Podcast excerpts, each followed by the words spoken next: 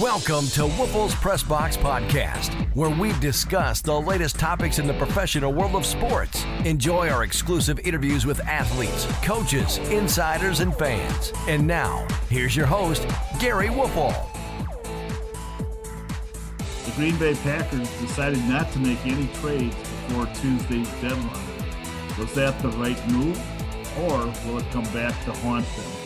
Hi, I'm Gary Woelfel, and thanks for joining Rob Reischel and I for what figures to be, Rob, the most interesting podcast we've had. Are you buying wow. it? Wow. You're putting the bar high early, Gary. Yeah, you know, come out of the block strong, right? Either that says we're taking our game up a notch, or, or the other ones haven't been uh, all, all that exemplary up, up until now, and and then there was nowhere to go but up, right? Absolutely. So, so anyways, Rob, before we delve into uh, the trade deadline situation, uh, which passed on Tuesday afternoon, let's talk briefly about the Packers Cardinals game and what a fabulous performance by the Packers and their coaching staff. And what a night, what a game for Rasul Douglas. Uh, the former Cardinal had the game of his life. He not only had that game winning interception, but Rob, he had 10 solo tackles and I, wonder if that was a season high for the Packers. It, it seems like it might be, but to say the least, the young man stepped up just like the rest of the Packers. Yeah, I think Campbell's had a couple games, Gary, where he's been in that 12, 13 range, you know, for for total tackles. But Gary, I thought going into the season, this was a game Green Bay would lose even at full strength. And you know, short turnaround, going from a Sunday to a Thursday. You travel 1,800 miles out to Arizona.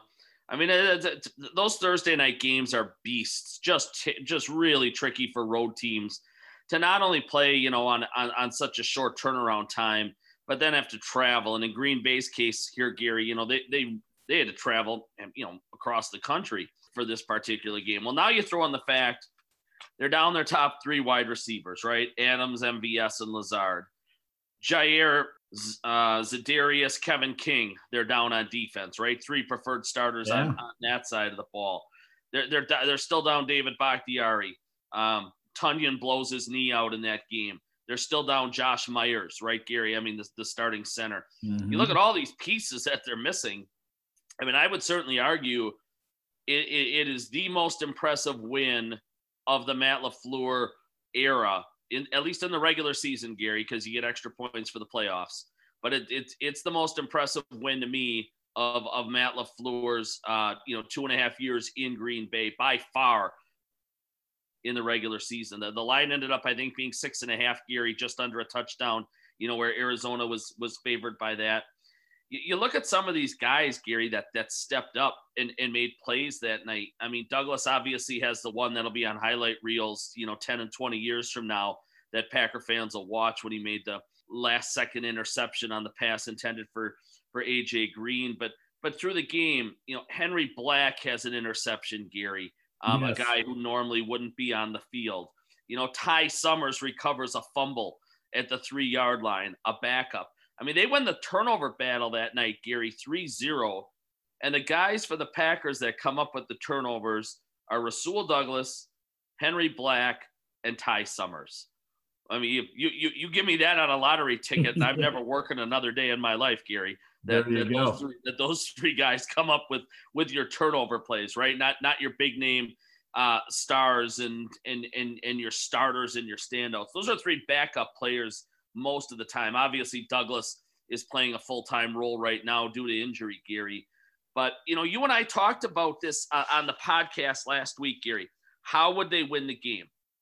And I said They've got to win the ter- uh, the time of possession battle by 10 minutes. They've got to go 35 25 or more in the time of possession.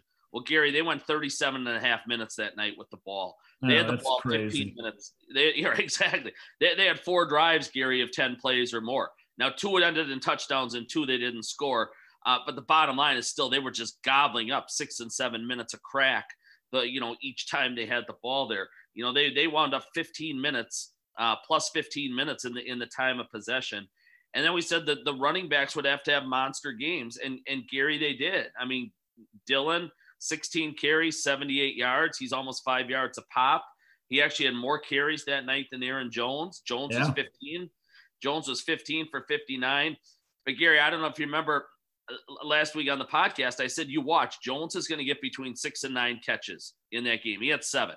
He had seven for hmm. 51. He was their leading wide. That's receiver. in between six and nine. That's pretty. Yep, yep. And, and, and you know when we you and I talked and we said where is the ball going to go? Right? Who's going to catch it? And and and we said it's got to be these these guys that that normally you don't right. count on in, in a big way. I, I said Aaron Jones is far and away now their their number one option in the pass game. And you saw a couple times, Gary, they they lined him out wide and sent him on go routes and, and threw deep balls to him. And and that pretty much served as, as their vertical passing game. And then they just they, they went short and intermediate stuff to to, to number four, five, six wide receivers on on most nights. You know, Randall Cobb in that game, Gary, only three catches, but two are touchdowns. Um, I mean, Gary, they had guys just up and down the roster make plays, and and it showed you their depth. And and and I, Gary, personally, I, I thought they'd go out there and lose by two scores, and and the fact they were able to steal a 24-21 win um, tells me right now that that they they might be as good as anybody in the NFC. Yeah, I couldn't couldn't agree with you more. You you had mentioned that was the most impressive game of the uh, uh, LaFleur era, and I couldn't agree with you more on that on that comment. I'll go as far as to say it was one of the most impressive Packer victories I've seen in a long, long time. And uh, the reason I say that is, how many times can a win a team win when you got three All Pro players not even playing? I mean, we we talk about Bakhtiari, uh, Alexander, and Za'Darius Smith. And uh, I, I, got a chuckle watching uh, the NFL Network today. They they talked about the Packers Cardinals game, and uh, I, I can't remember who the individual was, but they go, and they won it without Davante Adams. And I'm thinking like, yeah, and a lot of other guys. You know, I mean, it was just an incredible effort. Kind of like we outlined, Gary. Top three wide receivers, right? They, they, you know, three o'clock that afternoon, they call up Juwann Winfree, and uh, he he has four catches in the game. Um, just guys coming out of nowhere, Gary. And and I'll be honest, Winfree looks like a player, like a guy they might want to keep around a little bit. He certainly has the body to to maybe make an impact here, you know, down the road. But again, top three wide receivers, right?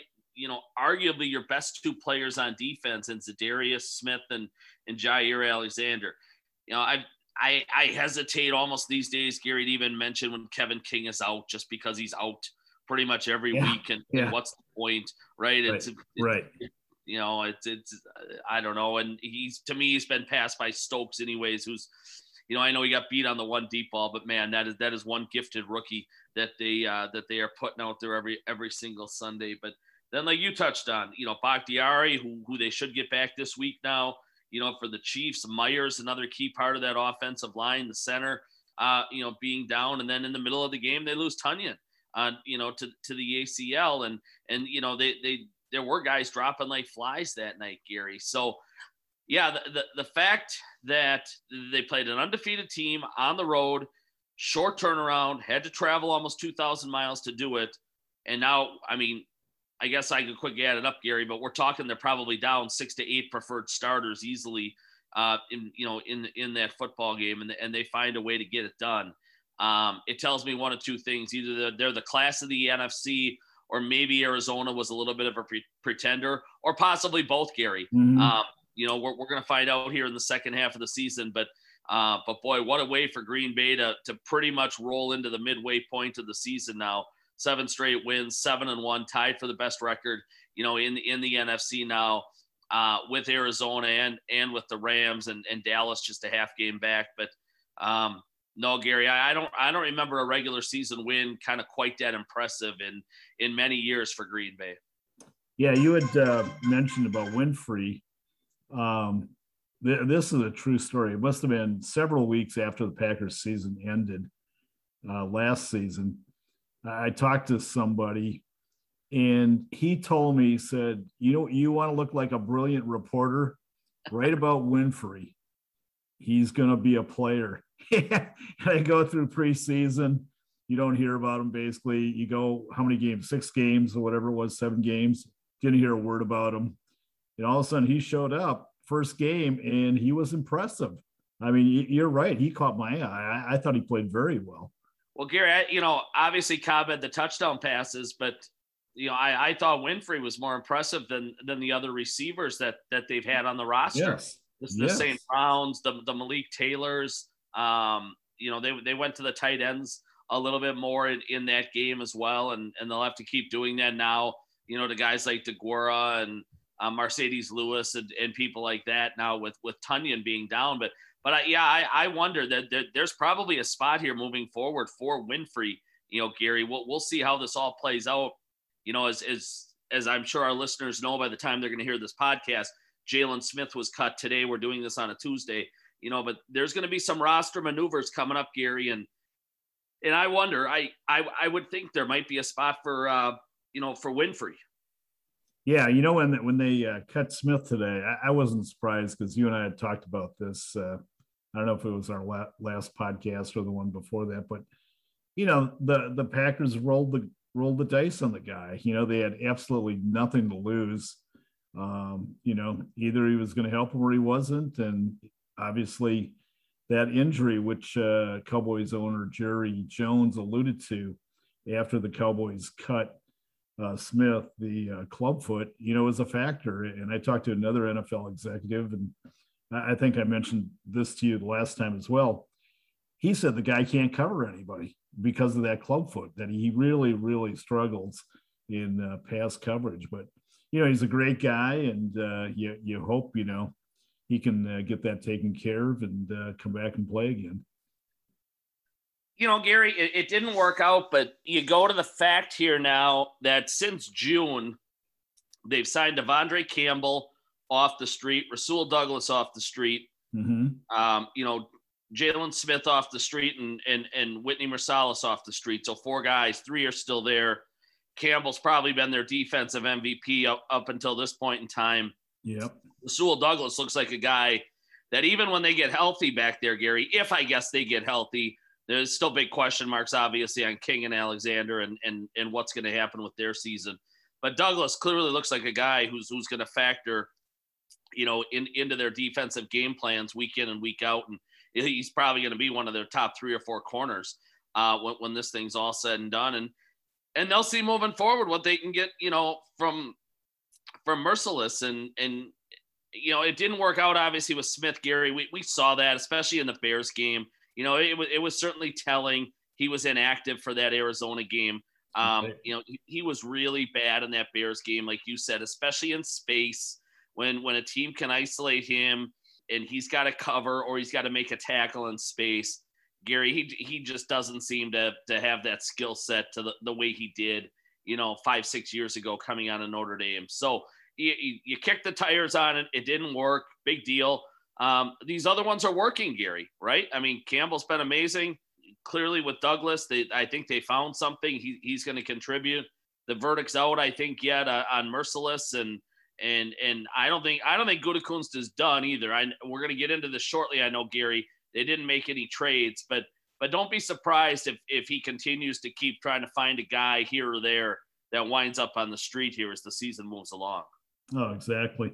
You know, uh, one one other uh, comment I wanted to make on the uh, Cardinals Packers game was we we have seen this on countless occasions over the years about how Packer fans show up on the road, but my goodness, I, I don't know how many thousands of Packer fans were at that game. I mean, it, it was ridiculous.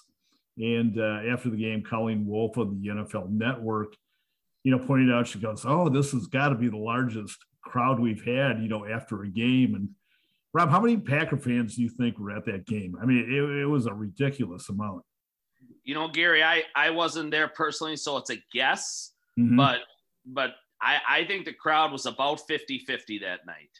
And yeah, it sure sounded like it. Yep, just just based on the sound when each team had the ball and and things like that at key moments when when when the noise would amp up. I mean, I mean think about that. If you're Kyler Murray and, and you're on a seven and zero team and, and you're trying to go to the line of scrimmage and and make a play call and the place gets so loud that your people can't even hear you. Um, and and you feel like you're you're in a road game in, in Seattle, right, with the twelfth man.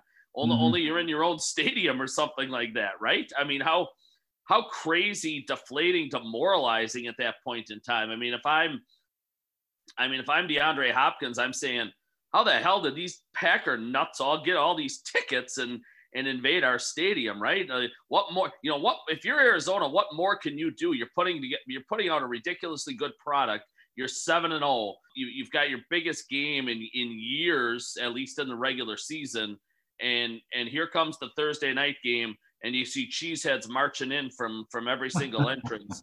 right and it's yeah, and, and by yeah. the time they all sit down gary I, I think that place was about 50 50 and I that that's just an educated guess. I, I don't have any specific numbers, but but at, you know even if the Packer Nation didn't make up a you know a full fifty percent, Gary, they were certainly as as loud as as half half the stadium would have been.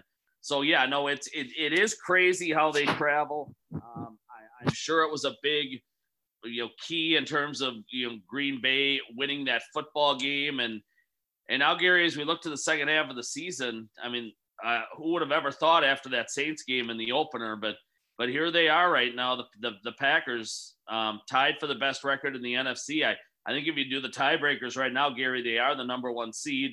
Um, so it's you know it, it it's crazy. Everything's in front of them here, and um, Tampa had a huge loss on on Sunday to New Orleans, and and I didn't see that one coming. I don't think anybody did. Um, I don't know if it matters to Tampa Bay if they're on the road or not for the for the playoffs. They were on the road last year and certainly didn't have any problems along the way. But uh, but if you are Green Bay, you want to wind up in Lambeau in January, and and they're positioning themselves to do that, Gary. Oh, absolutely, Rob. Uh, let's let's move on to the uh, trading deadline. Uh, it came and passed at three o'clock on Tuesday afternoon, and uh, the Packers obviously didn't pull the trigger on any moves and um, you and I had talked about them possibly going out and getting a wide receiver or a tight end, and, and that obviously didn't happen. But Rob, in, in, in your humble opinion, and I know it's always humble, right? you know me, Gary, always humble. Absolutely. Were, were, were, the Packers maybe shrewd in not making a trade and perhaps not disrupting that exquisite chemistry they have right now? Well, no, I wouldn't go that far, Gary. I, I, I still think they needed a piece or two. If, if um, I, I know they're seven and one, and like I mentioned, they're ahead of Tampa right now. Gary, they're they're tied with the Rams. They're tied with the Cardinals. And and I think I think there's three or four teams, Gary, in the NFC that are better than everybody in the AFC. Now I, I could be proven wrong, but I, I just haven't been overly impressed with you know, the, the group on a whole in the AFC, whether that's Buffalo that comes out of there or Baltimore or whoever it winds up being. I think there's four or five teams in the NFC better than everybody in the in the AFC, Gary. You know, so to me, you're looking at a race here down the stretch be, between Green Bay, the Rams, Dallas, Arizona, Tampa Bay. And and I like Green Bay in a couple of those matchups, Gary, but I'll be honest that, you know, after the Rams added Von Miller, uh, which was undoubtedly the you know the the the headline of of the trading deadline. They gave up a two and a three for an elite pass rusher, a guy who's been to eight Pro Bowls, has 110 career sacks. I mean, this is this is a this is a hell of a football player that the Rams now bring into their locker room. Gary, on a neutral field, I I still like the Rams and Tampa Bay more than I do Green Bay. I, I like Green Bay head to head against Dallas. I like Green Bay head to head against Arizona. But I think I think Tampa Bay and I think the Rams are, are a little bit ahead of, of Green Bay and and and that Packer Rams game coming up in a few weeks, Gary is is going to be legendary. I think I think that's going to be just a phenomenally uh, phenomenally uh, great football game. And you know, I Gary, I, I, just don't know how Green Bay covers all those guys Tampa has. You know, I, I, you and I have talked about this a lot, Gary. That they needed help in the pass game, especially after losing Tonyan. Yeah. Um, who was probably their third best option right now, you know, in, in the pass game. Um, and, and I guess there's still time they could pluck somebody off the street. The Rams just cut DeSean Jackson. Um, you know, that that's a guy they could take a look at if they wanted, or, you know, do something to that effect. But, but Gary, Green Bay, as we talk here tonight, ranks 16th in the league in scoring offense and 22nd in yards. Mm-hmm. I mean, mm-hmm. that that's just those are not numbers we're accustomed to with a Packer offense. This group's just not explosive. Gary, they almost have to be perfect on these long drives. And and really they were against Arizona the other night. But but they've got to grind out 10, 12, 14 play drives right now, Gary. They're they're not going to hit you with a three play 79 yard drive most of the time and you know make it really easy for the for the guys on offense they've got to be precise and and execute almost perfectly moving the ball up and down the field because they do lack explosion and and just the way teams are defending them too Gary so I you know when when when you get into January and you have to do that against elite defenses I mean I know Tampa's defense this year Gary hasn't been quite what it was last year but they've still got six or seven really high level football players on, on that side of the ball. Gary, now you're talking about the Rams with Aaron Donald and and and Von Miller and Jalen Ramsey, um, and, and a, a, pretty darn good group of linebackers. Um, you know, for Green Bay to put together 10, 12, 14 play drives against the Rams, is that feasible? I don't know. Probably, probably going to be a challenge. You know, a, ridiculously hard challenge, Gary. So, um, long-winded answer to your question were they savvy was this somehow a good thing not to add a player i don't think so. I, I still think they needed help in one of three areas um, wide receiver tight end or cornerback. And mm.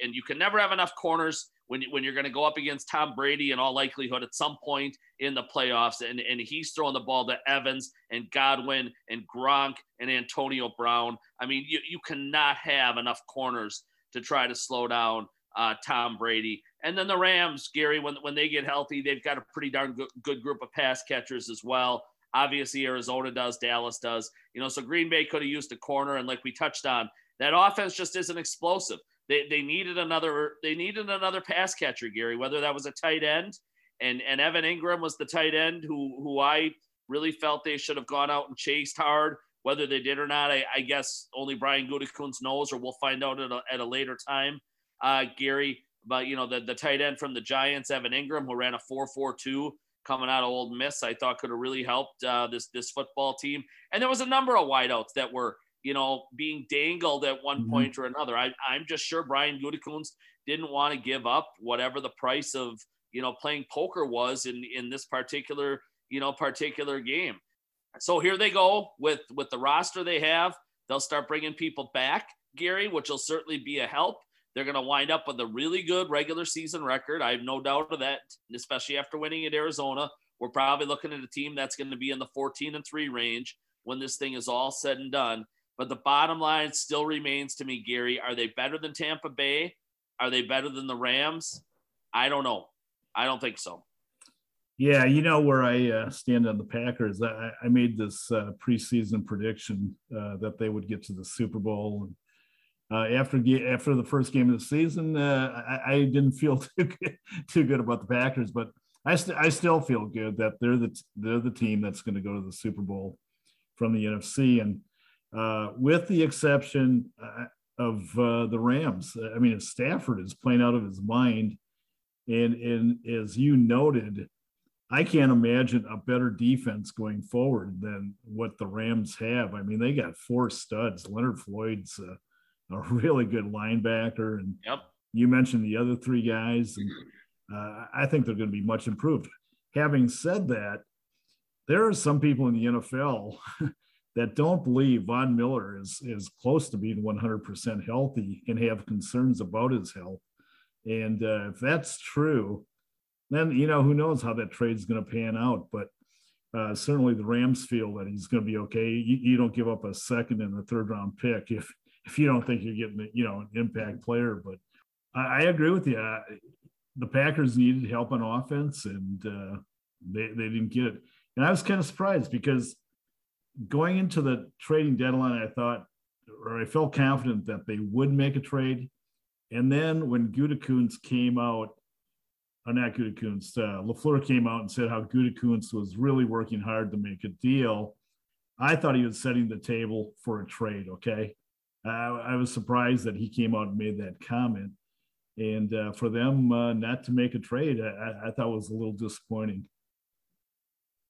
Well, Gary, and, and when you factor in, I mean, let's be honest, in all likelihood, they're down to nine regular season games with Aaron Rodgers as their quarterback in a postseason, whatever that entails. and they will move him this offseason and they will they will gain back an enormous amount of, of draft capital and possibly players. But we're probably looking Gary at four or five picks in the top three rounds in terms of what they would would get for Rodgers. You know, if if the two sides can't figure something out, and at this point, you know, just the way the salary cap looks, Gary, they're 40 million over. I don't know how they're going to make anything work with Rodgers. He may not want to be there anyhow, and and you know, he certainly showed that last summer. So I continue to work under the assumption, Gary, that Aaron Rodgers will be in a different uniform next season. And and if he is, Gary, they're going to get back just a, a ton of draft picks. And so if if you are all in right now, if this is your last dance, then dance, man. Then then then go all in. You know, push your chips to the middle and say, all right, we just lost Tonyan. Let's go get a tight end, whoever it might be. I mean, like I mentioned, Evan Engram, who runs a 4-4-2. Um, you know, they're they need help at wide receiver. So take a chance on an OBJ uh, from Cleveland, right? Um, you know, uh, various other guys, Gary, that are that are floating around the league that were being dangled. That they, like this group of wide receivers, um, and and I personally, Gary, don't fully understand why. Um, they they all have their little positive attributes and things they do well. But Gary, outside Davante Adams, are, are, can you count on any of those guys? No. In an no, NFC divisional not. playoff game, in an NFC championship game, do you want Allen Lazard, Gary, in an NFC title game to have nine targets? Do you want seven balls thrown to MVS when they see Tampa Bay in the playoffs? I don't. Um, you know, if, if, if I'm a Packer fan, but you know, I, I feel a lot better if if I had a veteran in there who who had done it before um, along the way. To me, Gary, they just they don't have a real reliable second and third option. Um, it's certainly in the passing game after after Adams, and um, you know Aaron Jones is probably their second best pass catcher, and and Tonyan would have been their third. So, no, Gary, if if they are technically all in, if uh, you know, like I said, if, if if this is the last dance, then then you give Rodgers and and you give everybody there the best chance to go and win a Super Bowl, and and trying to do it with Lazard, who's a better blocker than he is a pass catcher. You know, trying to do it with a guy like MVS, who's so unreliable, and he's been unreliable for four years. Trying to do it with a guy like Randall Cobb, who, who let's be honest, he had a nice game in Arizona with a couple of touchdown catches, but he's certainly on about hole 17 or 18 of his career.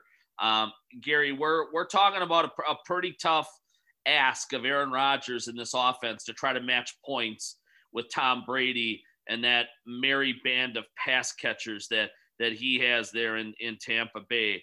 Um, it's it, it's it's going to be tough, and and and the road to the Super Bowl still goes through Tampa to me, Gary. Um, they might have had a hiccup last week in the New Orleans game, but I'll tell you what: does anybody want to see Tom Brady uh, in January or February? Absolutely not. Yeah, yeah, I I, I see where you're coming from, and, and all your points. Uh, I, I totally agree with. I just don't like what I'm seeing in Tampa. Uh, a year ago, I was on their bandwagon. I, I thought they were going to win the Super Bowl, and they did, uh, especially after after they got Antonio Brown. And um, but I, for whatever reason, that team it, it's like Kansas City. That there's there's something missing there. I, I don't know if it's motivation or focus or whatever, but uh, Tampa Bay has has some definite holes on their defense, especially in the in the secondary. And you know, we'll we'll talk about this more as we get closer to the playoffs. But you know that Rob, one thing that I'm always amazed at is how few trades are made by NFL teams at the at the deadline. Uh, I covered the uh, NBA for God knows way too many years, and that was actually one of the things I looked forward to as a reporter because he knew there were going to be a bunch of trades and in some years a ton of trades, right? But the NFL, for whatever reason, is really reluctant to make even minor trades. I mean, it's ridiculous. You know, you, you can't give up a seventh round pick, you know, for somebody or a sixth round pick. But um, do you have any theories as to why that is? You know, Gary, I, I don't. They, they moved the trade deadline back a couple weeks, about three, four years ago, and a lot of people felt it was it was always about oh, let's say 10th to 15th range of October. uh, in that October 10 to 15 range. And, and, and, and almost nothing got done then, Gary. It might have been week six, let's call it. And, and the belief was because in week six, two third, you know, probably at least 25 teams in the league, Gary, still believe they had a chance to, to have some kind of special season. So yeah. they moved it back now two or three weeks. Here, here we are, you know, between weeks eight and nine, really the exact center point pretty much of, of the regular season, Gary. Um, and, and still nothing got done. And, and, and Gary, I mean, I can tell you right now, there's, there's no more than a dozen, maybe 15 teams out there with a chance to win the Super Bowl. There, yeah, I mean, there's yeah. just there's just not. And you know, you, you look at the NFC, Gary, right? It's it's Dallas. The rest of that division is garbage. It's Green Bay in the in the north. The rest of that division is garbage. Exactly. It's Tampa. I mean, New Orleans will make the playoffs, Gary, but can they win a Super Bowl? Not with Trevor Siemian or, um, you know, Wait, you're not a big Trevor Siemian fan. yeah, I mean, you know, the, the, NFC West is a damn good division, Gary, but you know. I mean, it's Arizona and the Rams, right? I mean, Russell and the Seahawks are going to be buried, I think, by the time he comes back, you know, from that injury. And then, like I said, you look at that AFC, uh, give me Buffalo, give me Baltimore as, as legitimate, maybe Tennessee. I guess you don't rule out the Chiefs yet, right? right? Your Raiders are hanging around, right, Gary?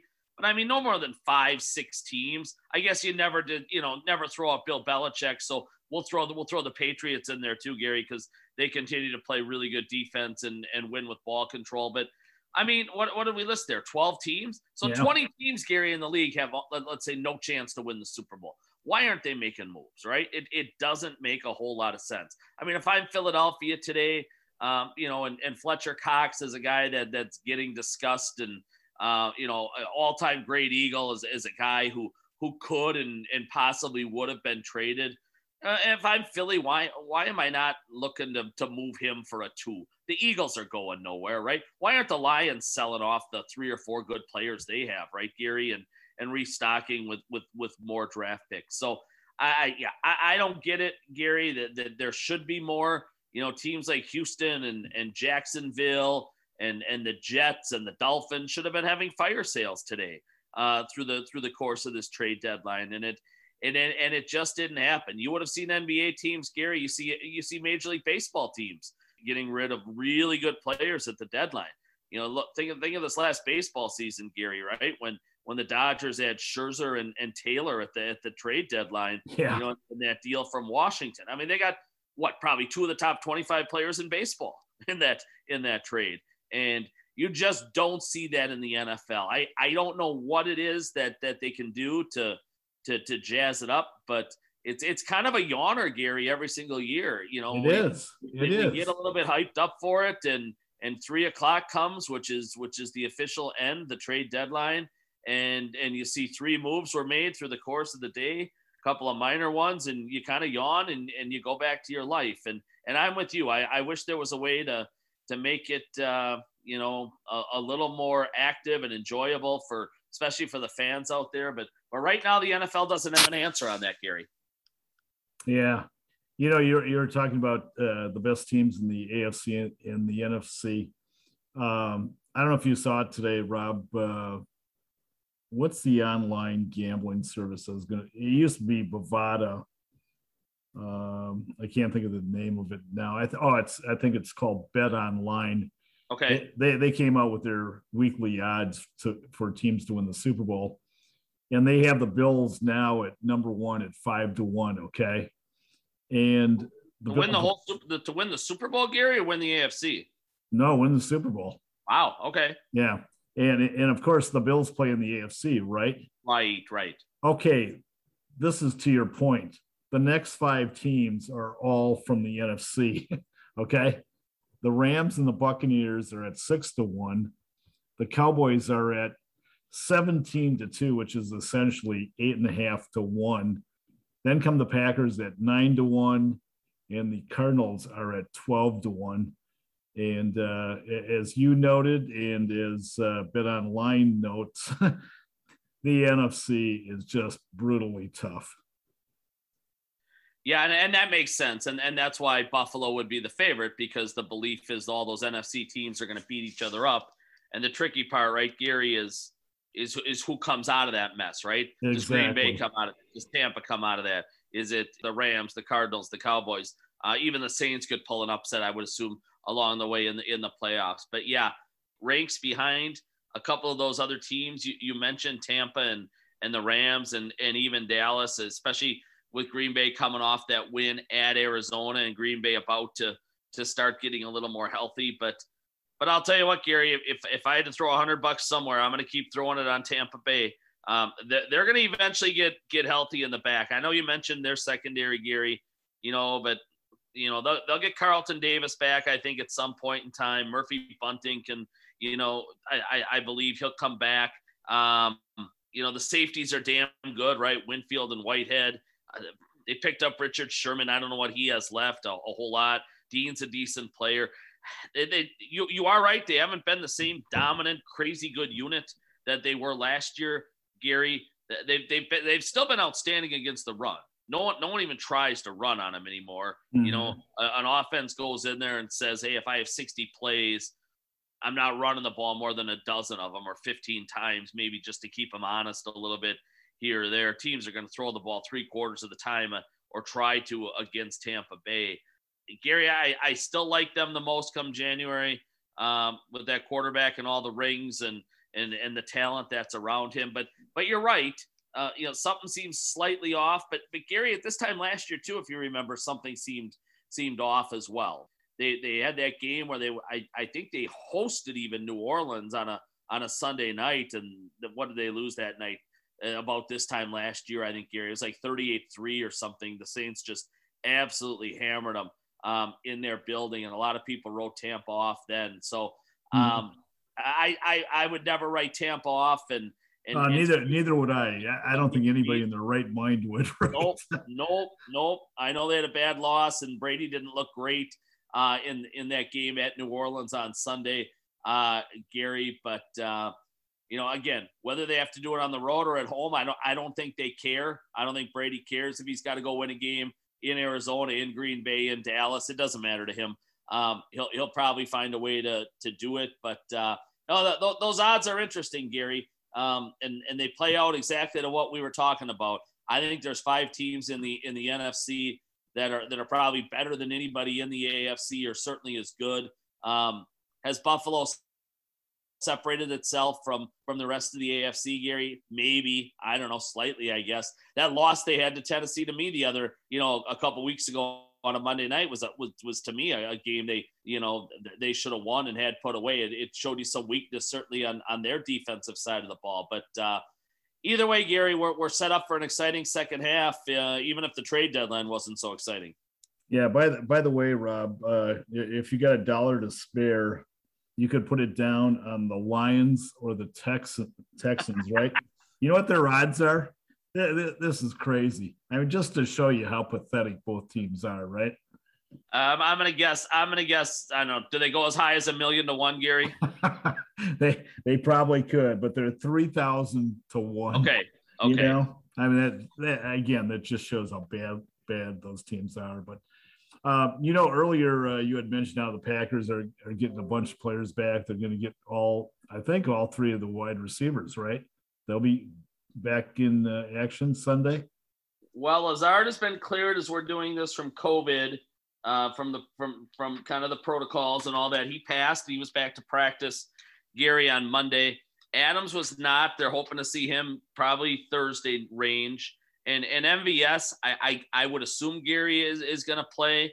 But anytime you're dealing with a muscle, you know, yeah. with with a soft tissue injury, he's got that hamstring.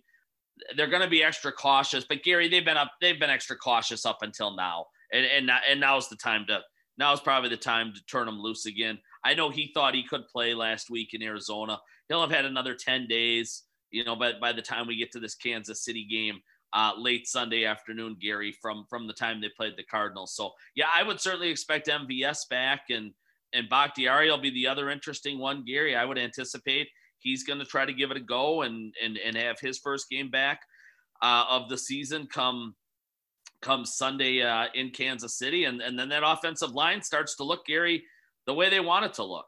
Uh, Jenkins back to left guard, I would assume, anyways. Um, I guess there's a chance Jenkins could go play some center, but Lucas Patrick would be the center. We'll see what they do at right guard, Gary. Um, because Runyan's been decent at left guard. Does he go to the bench? Do they go with Royce Newman? Probably Newman, and and they don't upset the apple cart over there. And and then obviously Billy Turner's the right tackle. So through the course of this, you know, eight, you know, first eight games, Gary, where they've been just absolutely massacred when it comes to injuries on the offensive line, they've built this ridiculously good depth. So you know, when when when guys have been down, when when they lose a a, a Josh Myers, Patrick's ready to go play. Bakhtiari hasn't played yet, and Jenkins has played and played just fine. When Jenkins went down, other guys stepped up. So they're getting back to full strength, Gary, which only means they'll be better. And um, in theory, these numbers we keep talking about on offense, where they're middle of the pack to, to lower third and lower quarter in some of these stats, those numbers should pick up because Rodgers should have an extra let's call it 0.5 to 0.7 seconds to throw the ball every time he drops back. Yeah, I'll tell you, Rob, if they get completely healthy, I, think this is a hell of a team. I mean, let that offensive line. I mean, if you got Myers and you got Jenkins and you got Bakhtiari on your left side, I would match those three up with anybody in the league. I, I think they're terrific. And Turner, I think, is underrated. He, he's done a terrific job. You know, the right guard, is iffy, you know, but overall, that, that's a tremendous offensive line. They got a great quarterback. They got a great running back, receiving corps. They got a great receiver. Whether their secondary secondary receivers step up, who knows? But man, if if they're healthy and they can put it together, I, I think they're going to be a tough out. Well, I, I don't disagree, Gary. And you know, if if if the road to the Super Bowl goes through Lambeau Field, and it certainly could, you know, mm-hmm. they'll, they'll, be a favorite in every one of those games. I don't care if it's Tampa or Dallas or or, or the Rams or whoever. You know, they're, they're January in Green Bay is a beast for for any visiting visiting team. Gary, just the one thing I can't get out of my brain is, is last year's NFC Championship game, and and how Rodgers was so fixated on Davante Adams that entire yes. day, that yep. entire afternoon he had guys running open. He didn't trust them. You know, MVS had a decent game and he, he gave him some balls, but Tonyan was open at various times. Lazard was open. And then Gary, in the biggest moments when when Tampa doubled and even tripled Davante Adams, Rodgers still tried to force the ball in there time and time again. And Gary, nothing has changed in terms of the pass catchers, you know, mm. from a year ago. I guess you could say Randall Cobb's on the roster right now, but but I mean, let's be honest, Gary. In a, in a game like that, is he going to play more than 20 snaps? I doubt it. You know, he'll, he'll be a bit player, a complimentary player, probably at best. So um, I'm I'm with you, Gary, because I think the defense is is even better and, and it's trending upward, and they'll, and they'll continue to get better. Uh, Za'Darius Smith back in Green Bay this week.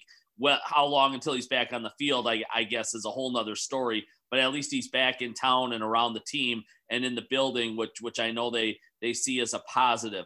Kevin King, again, we'll see there.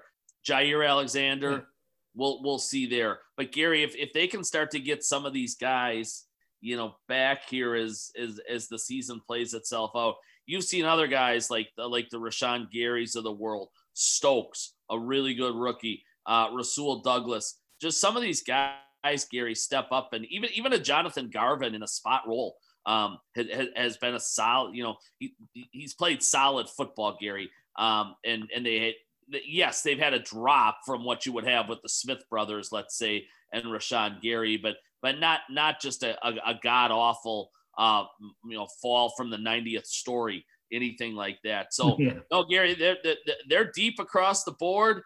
It's going to be a good problem for the coaches to have Gary when they have to make tough decisions on who sees the field if and when they eventually get healthy. But I still just come back to the to, to that one major question I have with this roster, Gary.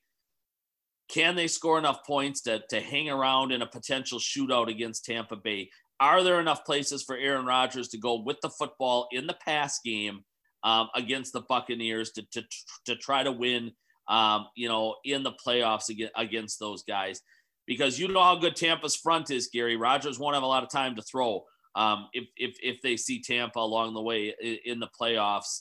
Um, so that's still my number one question, Gary. But but yes, I'm if, if, if that's the biggest problem these guys have, when you line up their roster against an average NFL team like the Falcons or or, mm-hmm. or, or, the Giants or the 49ers or the Broncos or somebody like that. Now, those are rosters with problems, right? Yeah. Uh, Green, yeah. Green, Green Bay's roster pales, and you know when it comes to problems, Green Bay's roster pales in comparison when it comes when it comes to problems. It, they they don't have a whole lot, Gary.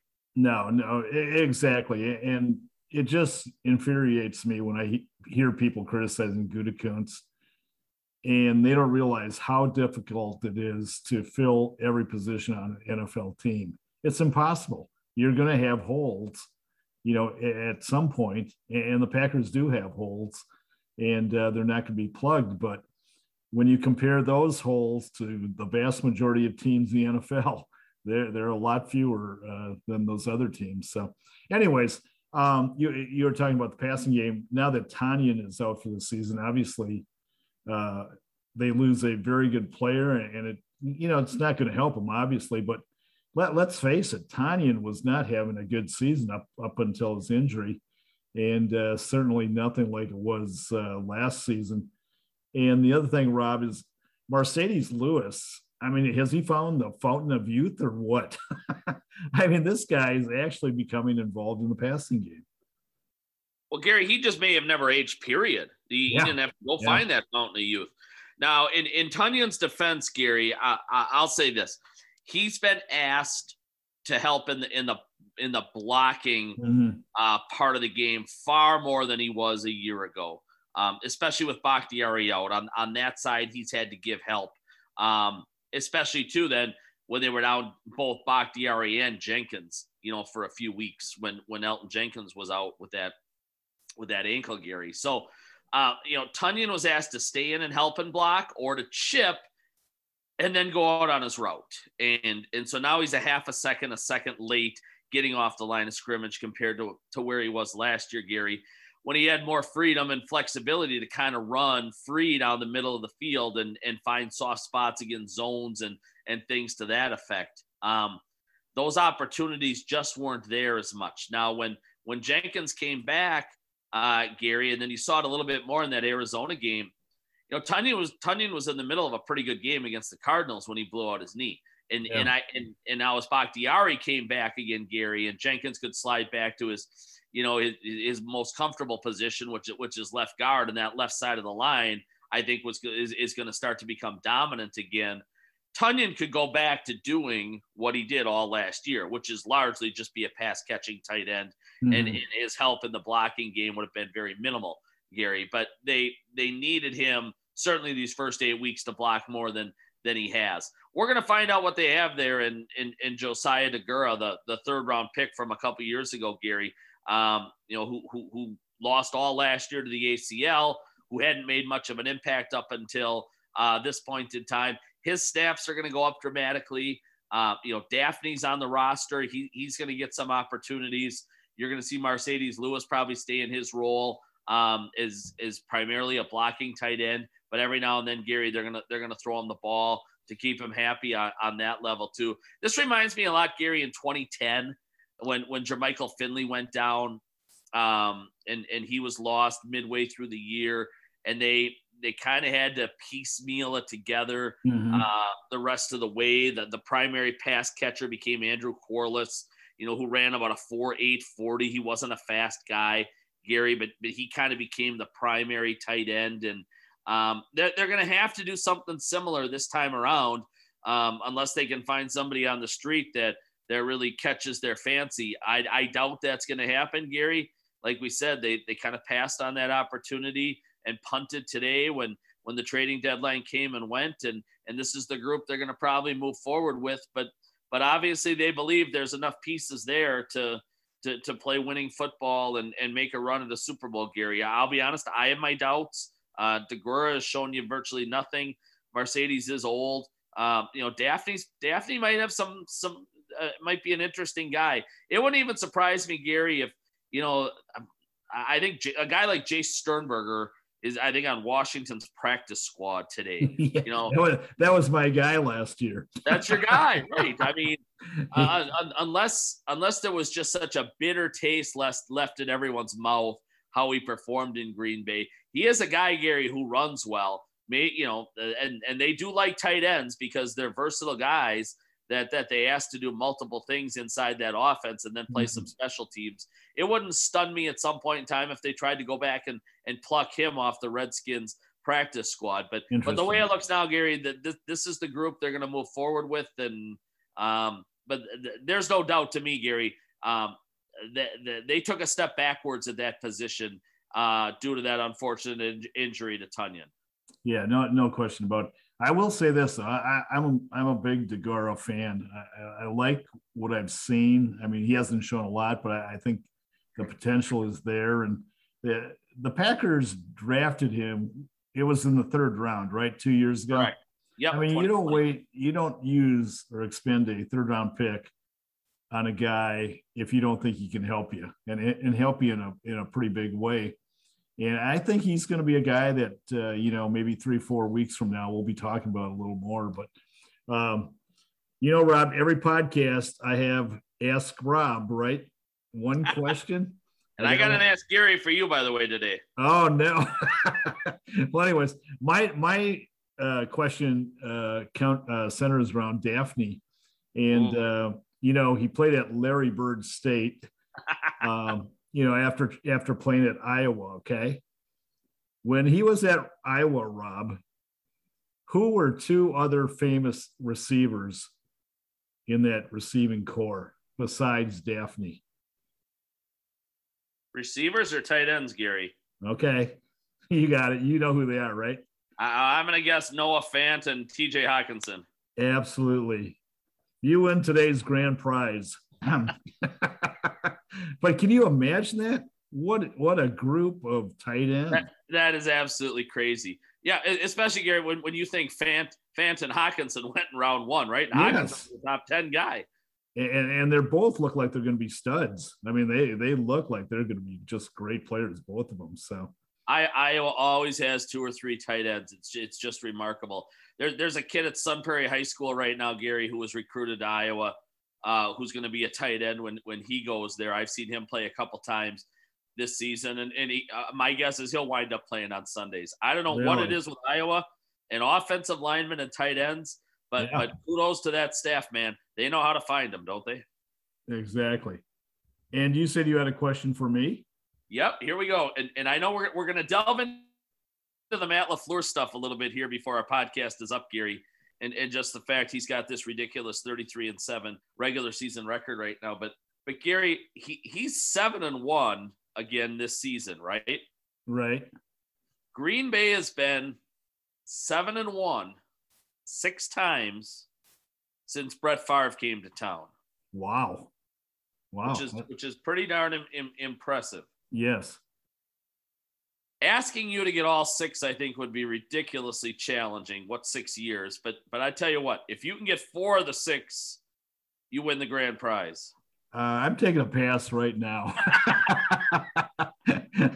I, I, have no clue. I, my, my memory, as you well know, is not exactly uh, stellar. So, all right, uh, go all ahead, right. give us the maybe answers. That, maybe that one that one was that one was too challenging. I'll just I'll go through them real quick for the listeners, then, yeah. Gary. So 96 when they won the Super Bowl, they were 7 and 1. Okay. And then if you remember they wound up getting they wound up having a ton of injuries in the middle part of that season. They actually got to 8 and 1 that year. They they went to Kansas City and Dallas in back-to-back games without Freeman and Brooks and um, really any of their pass catchers and they lost back-to-back games. They were 8 and 3, didn't lose again though. Wound up 16 and 3 that year once once they got healthy and remember they signed Andre Rison um, that particular year. So that's 96, Gary. Uh, 02 with Mike Sherman. Sure. They were 7 and 1. I remember that. Um, in Mike McCarthy's second year, Gary, of 07, the NFC Championship year when they lost to the Giants, uh, they were 7 and 1 that year. As, as, as Big Mac uh, really got Brett Favre playing high level football again in, in 07. Uh, you remember Gary in 11, they started the year 13 and 0. Um, so so when I say seven and one, I mean seven and one or better. Yeah, um, right, right. Yeah. You know, but but in eleven, Gary, they were thirteen and 0 before they lost that game at Kansas City. Um, and then two times, Gary, now out of three years under Matt LaFleur, 2019 and 2021. You know, and 2019, Gary is, you know, remarkable to me because he was inheriting a group that had gone 13, 18, and 1 combined in 2017 and 18, Gary. I mean, they were five games under 500. And he comes in in his first year and he's 7 and 1. And and then he's 7 and 1 again to start this year. So um, I maybe that's a little segue into our Matt LaFleur uh, section here, Gary. But here, here's a head coach now who's 33 and 7, and it's just remarkable, isn't it? Oh, no, no, no question about it. Rob, I, am pulling that audible. Uh, I, am thinking we are coming down the stretch on this podcast, and I really want to talk a lot about LaFleur because I, I think he has been so underrated as a coach. It, it's just amazing. So next week, if you don't mind, we're going to lead off our podcast on, on Matt LaFleur and really, really break down him and uh, what what well, he's. Well, now, now the pressure is really on Matt. Now, now he's got to win the football game, so we say nice things. yeah, exactly. I mean, I mean, even if they lose to the Chiefs, it's not going to change my opinion of the dude. I mean, no, I, am with you, Gary. I mean, he, he has surpassed uh, my expectations by a. By, my, my clock management on on that uh, segue, Gary, was like Aaron Rodgers clock management with timeouts. Rob, ouch. uh, do you think? Do you think one of these days he'll have that figured out? I, I, mean, to me, that's one of the few chinks in his armor. You know, is that aspect of clock management. Well, if you don't have it figured out in year 17, Gary, I don't know when you're going to figure it out, right? Yeah, and you know um, the other thing too, Rob. You know, it's hard count. Yep. I mean that that's played in the past. I mean numerous times, but I, I yep. think it's getting old now. I think teams are, are very aware of it. I mean, when's the last time it's happened this year? Like, and how many times? Like once, maybe twice. I, I don't know. Gary, I think I think the stat from a year or two ago was that the defense jumped off sides like seven times um, when on the hard count, and his own offensive lineman jumped 14 times. You know where where it actually where it actually was. Is that right? Yes, yes. I, I want to say that was in maybe 19, Gary. I, would have to go back yeah. and dig it up, but but it was two to one where he got his own guys moving versus the other side. So yeah, I mean, at some point in time, just play the damn football game, right? Snap the yeah. ball and just play and stop these gimmicks and games and and head games and tricks where you're trying to get somebody on the other side to move. It's like you said, Gary. It this this is a move that's been played it's tiring, it's old, it's exhausting. Just play football. Okay, we uh, got we got one more topic to uh, touch on before we uh, call it a wrap here, and, that's the upcoming game Sunday against the Chiefs. Um, it should be a hell of a game. The the Chiefs are struggling, and they are struggling in a major way. They are four and four. I don't think uh, anyone, I, I, know I didn't envision this happening to a team that's been to the Super Bowl the last two years. And you know what's what, what's really crazy, Rob, is their offense ranks fourth in, in total offense, right? They're racking up 412 yards a game in, in comparison. The Packers are 22nd at 337, but you know where, where their problem is, and it's no secret. The Chiefs defense ranks 29th in total defense. They've given up, get this, 392 yards a game. I mean, that's that's unbelievable. So uh, I don't know. I, I, think it's going to be a fun game to watch, though, because the Chiefs know they, they can ill afford to uh, suffer another uh, loss. No, and Gary, like you said, I mean, they are moving the ball up and down the field, but they've been sloppy with it. They've, they've been turnover prone. Uh, Mahomes is throwing more picks than, than usual. They're, they're putting the ball on the ground and – and fumbling it. And and that's just one thing Green Bay doesn't do, Gary. I mean, Green Bay's plus eight right now in the turnover department. They're second in the league. Um, they're plus 27 in the turnover department, Gary, since since Matt LaFleur came to town. Um, they, you know, they, they won the turnover to battle against Arizona three nothing the other night.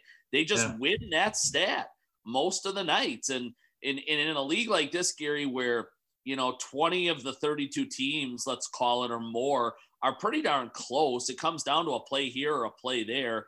Um, even think of that Washington game, Gary, right? When when when when the Washington football team came to Green Bay a couple weeks ago.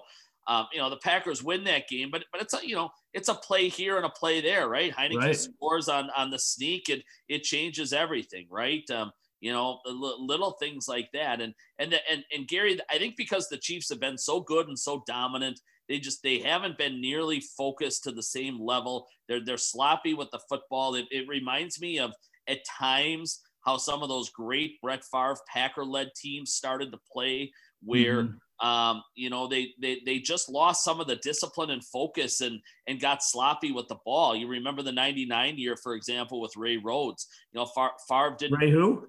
exactly right. uh, you know that I mean, Green Bay was sloppy then. The Chiefs are sloppy now, and and Gary is as as poor as that defense is and I know they traded today for Mel, Melvin Ingram, you know, the outside linebacker from from Pittsburgh, and my guess is he'll play right away come Sunday, and he might give him a slight boost. But but that defense across the board is pretty lousy. That the offense has to bail them out, and, and Gary, they, they can't do it turning the ball over. Now, Andy Reid's as good as it gets. He's a top three to five coach easily in the league. I, I think we all can agree Mahomes might be the most talented player uh, in in the National Football League. Um, Gary, if they can get back just to you know playing turnover free and and disciplined and sound fundamental football, you know they'll they'll have a chance to make a run here. But but right now at the midway point of the season, there hasn't been a lot of evidence that leads you to believe they can and they will do those things. So, you know, in, anytime you enter a football game, Gary, and you've got one team that's sloppy and you've got one team that's really well coached and, and fundamentally sound, I'm going to take the team that's fundamentally sound and, and well coached. And, and I think the Chiefs will put up some points in yards, Gary, but, but I think Green Bay does enough to win this thing. Let's call it, you know, 27 23, something like that. Okay. Yeah. You know, I, I was looking up some uh, stats on, on Mahomes and uh, Tyreek Hill, and it's obvious they aren't playing up to their capabilities. I mean, you had mentioned about Mahomes's uh, interception uh, problems. And he's got 10 interceptions already this year, and he's thrown 19 touchdowns. I mean, that's very unlike Patrick Mahomes. Then you look at Tyreek Hill, uh, he's averaging just 11 and a half yards per catch. I mean, this, this is a home run hitter. I mean, a big game player. And that's the lowest average for, for Tyreek Hill since his rookie season five years ago. So uh, as bad as the defense is, and it is bad, Mahomes and uh, Tyreek Hill, two of their uh, big name players, aren't playing up to their big name capabilities. So I, am with you. I, I, think the Packers are going to win.